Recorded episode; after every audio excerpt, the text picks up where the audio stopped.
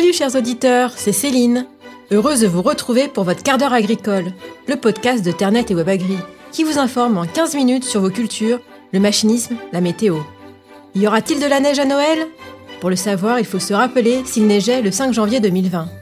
Dans cet épisode, notre Miss Météo Amélie nous en dira plus sur ce dicton de nos anciens pour prévoir le temps de l'année à venir. Quoi qu'il en soit, Sébastien nous donnera des conseils pour déneiger les routes avec vos engins agricoles. Puis Sophie nous parlera d'une culture qui sert d'ingrédient à la bière, de Noël par exemple. Et avec la nouvelle année, certains d'entre vous vont peut-être démarrer leur projet d'installation. Je vous propose donc un petit récap des démarches à effectuer. Le quart d'heure agricole. Le podcast qui vous donne une bonne excuse pour être en retard.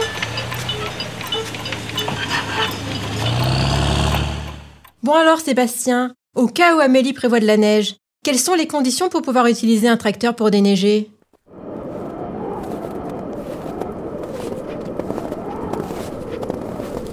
Alors Céline, bien que la neige ne soit pas encore prévue, effectivement mieux vaut anticiper pour être prêt le jour J.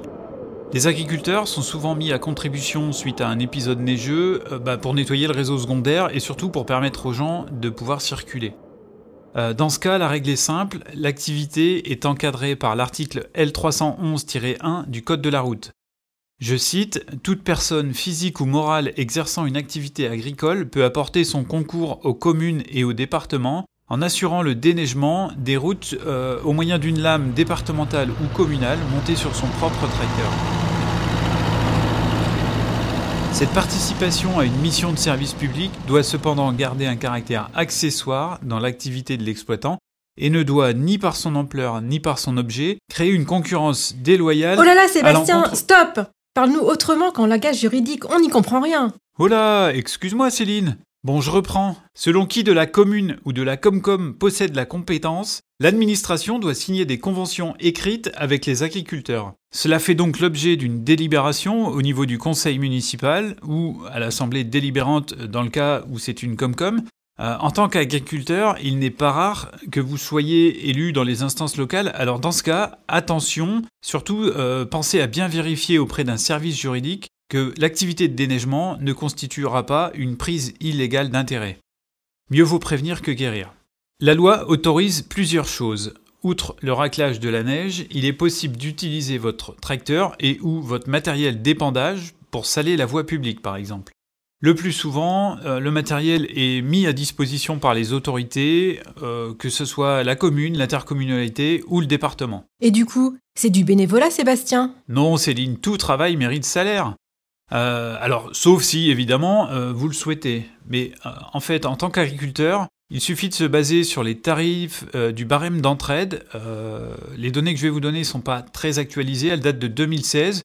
ceci dit, à titre d'exemple, cette année-là, le coût horaire pour l'utilisation d'un tracteur de 170 chevaux était situé autour de 32 euros hors taxe à l'heure. Ce à quoi, bien évidemment, il faut ajouter le coût de la main-d'œuvre. Si c'est en journée, le tarif de l'heure est facturé autour de 20 euros. Si c'est la nuit, le dimanche ou un jour férié, alors là, le tarif est majoré de 50%. En termes de TVA, il faut appliquer le taux réduit de 10%. Euh, c'est l'article 279 du Code général des impôts qui le stipule. Donc en résumé, une intervention avec un tracteur de 170 chevaux équipé d'une lame à neige de 2,50 m, bah, c'est facturé, main-d'œuvre comprise, autour de 59,30 euros hors taxe de l'heure. Question responsabilité, ça donne quoi? Alors que le service soit rétribué ou non, la commune doit absolument avertir son assureur.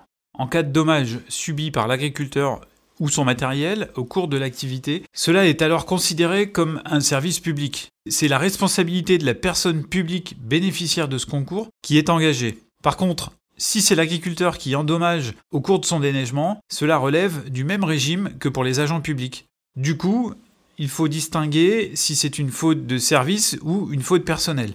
Quand la faute personnelle est avérée, la collectivité locale peut alors exercer une action récursoire à l'encontre de l'agriculteur. La dispense de permis de conduire reste valable pour les agriculteurs qui déneigent la route avec leur tracteur.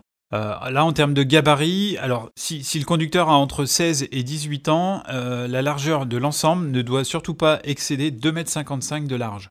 Euh, enfin, en termes de signalement, le tracteur doit posséder bah, des gyrophares ou des feux clignotants, des bandes réfléchissantes de couleur rouge et blanche à l'avant, à l'arrière et sur les côtés euh, de, l'équipement, et un panneau travaux de type AK5 doté de trois feux de balisage et d'une alerte synchronisée qui doit être visible à la fois de l'avant et de l'arrière. Pour circuler, le fermier peut utiliser du GNR et également récupérer la TICPE. Merci Sébastien pour toutes ces explications. Si je suis bloqué par la neige, j'appellerai mon voisin agriculteur. Le mois dernier, Sophie, tu nous faisais découvrir une culture atypique, la stevia. Aujourd'hui, à l'approche des fêtes de fin d'année, tu t'intéresses à l'un des ingrédients indispensables de la bière de Noël. Vous voyez de quoi nous allons parler? Du houblon, c'est ça Sophie? Oui, bien joué Céline. Et sais-tu que cette culture est en plein essor en France, portée notamment par le développement des microbrasseries et d'une demande de houblon local? Si l'Alsace avec 470 hectares et le Nord avec 30 hectares sont les deux régions historiques pour la production de houblon, de nouvelles installations voient le jour un peu partout sur le territoire national, dans Lot-et-Garonne, la Provence, mais aussi la Normandie et l'Île-de-France notamment.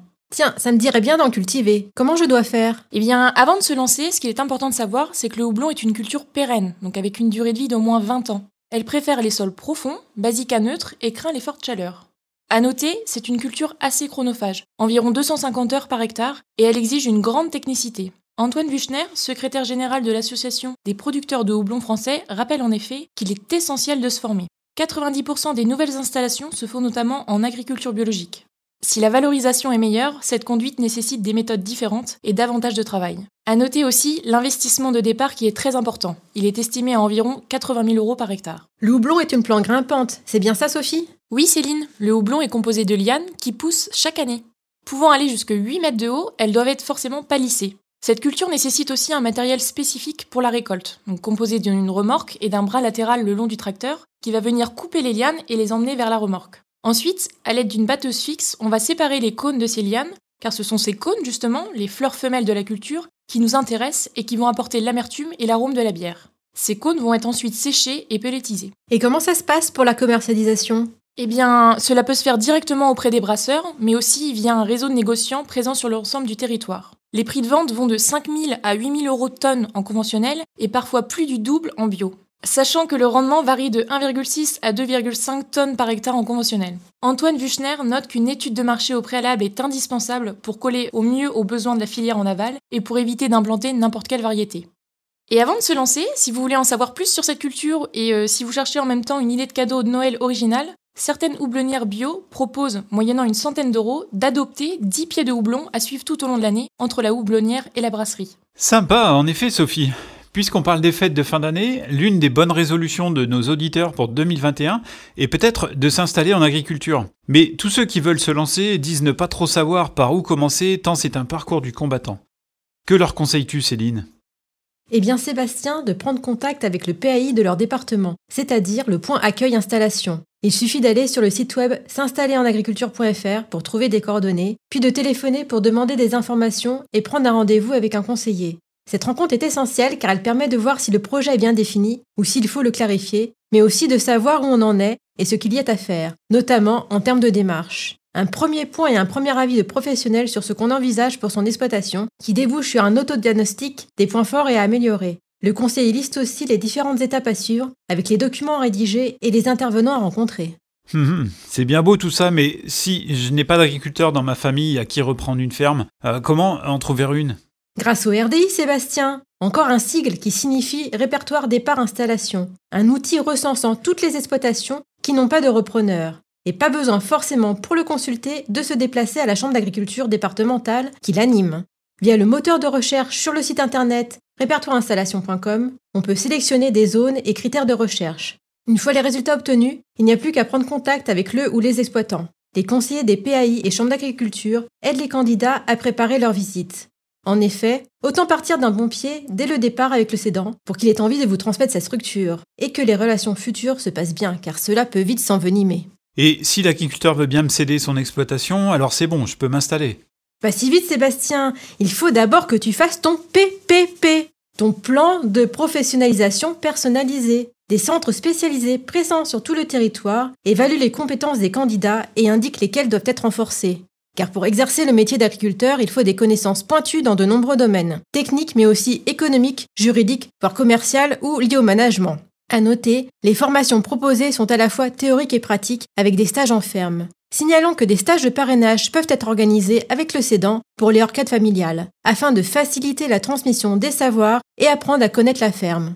PAI, RDI, PPP, mais Céline, t'en as pas fini avec ces sigles barbares? Non, encore un peu de courage Sébastien, il reste le PE, plan d'entreprise. Et c'est le plus important car il évalue la viabilité économique du projet, mais également sa faisabilité technique et humaine. La première conditionne évidemment la réussite de l'installation, mais elle dépend des performances des différents ateliers, donc du deuxième paramètre. Quant à la charge de travail et la main-d'œuvre, elles ne sont souvent pas assez prises en compte, alors qu'elles peuvent remettre en cause la pérennité de l'entreprise. En outre, de cette étude dépend, entre autres, le choix du statut juridique de l'exploitation et du statut social de l'exploitant.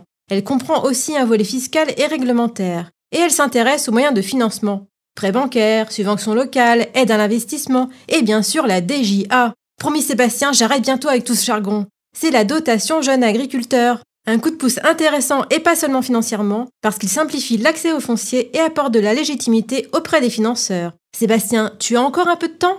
Euh oui, pourquoi? C'est encore long? Non, rassure-toi, il faut juste évoquer les démarches administratives.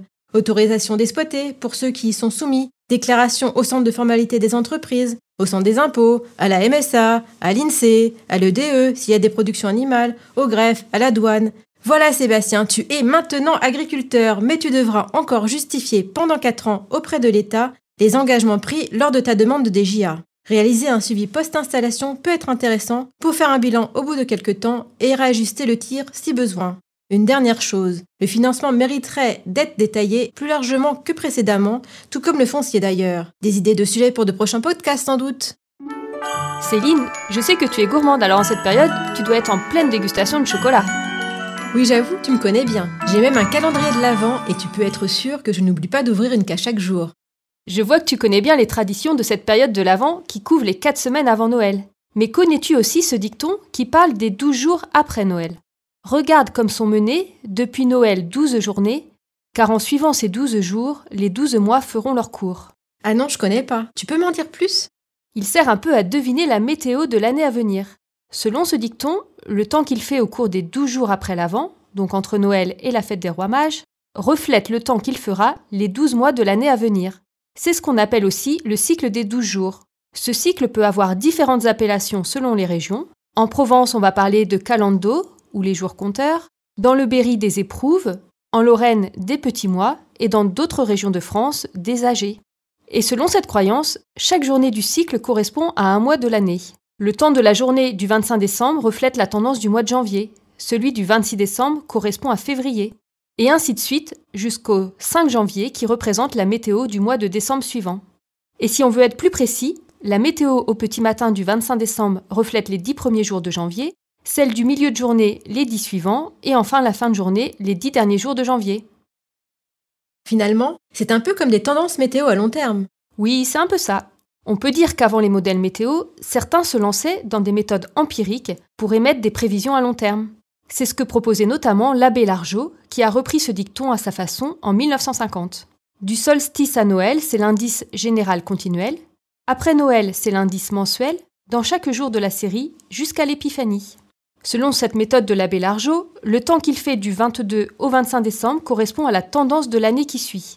Du 26 au 28 décembre, cela donne l'aspect général de l'hiver. Du 29 au 31 décembre, l'aspect général du printemps. Du 1er au 3 janvier, l'aspect général de l'été. Et enfin, du 4 au 6 janvier, celui de l'automne. Et alors c'est fiable? Bien entendu, toutes ces croyances n'ont pas de valeur scientifique. Mais pour vérifier et pour s'amuser aussi, je conseille à chaque agriculteur de faire un tableau pour les 12 jours après Noël, en indiquant le temps au cours de la journée ainsi que l'aspect météo général. Jugez ensuite par vous-même au fil des mois. Et n'oubliez pas d'être très attentif à la météo des 31 décembre et 1er janvier. Elle correspondrait à celle des mois de juillet et août, et donc au temps pour vos futures moissons. Si vous cherchez plus de rigueur scientifique, je vous conseille de retrouver les tendances à long terme sur ternet.fr. Elle vous indique déjà les tendances pour les 6 mois à venir, et ce n'est déjà pas si mal. Super Amélie J'ai hâte de voir si ton dicton va se vérifier en 2021. Remercions aussi Sébastien et Sophie pour leur chronique aux avant-goûts de fête de fin d'année également. Et merci à nos auditeurs de nous avoir suivis. Et surtout, bonne fête de fin d'année à tous Si vous avez un peu de temps pendant cette période, abonnez-vous au quart d'heure agricole et rendez-vous en 2021 pour le prochain numéro. Hop hop hop Céline, attends une seconde, j'ai encore une annonce à faire. Ternet et WebAgri organisent leur concours trucs et astuces. L'idée est de partager toutes les astuces mises en place sur les exploitations et euh, que chacun puisse en profiter. Alors pour participer, il suffit de poster une photo, un petit descriptif de l'astuce sur les réseaux sociaux de Ternet et WebAgri. Et surtout, n'oubliez pas de liker les idées qui vous semblent les plus utiles. Le 11 janvier, je relève les compteurs pour déterminer quel sera le top 10. Je pense même qu'il devrait rester quelques cadeaux au pied du sapin pour récompenser les meilleures idées. Bon allez, salut et surtout, bonne fête de fin d'année à tous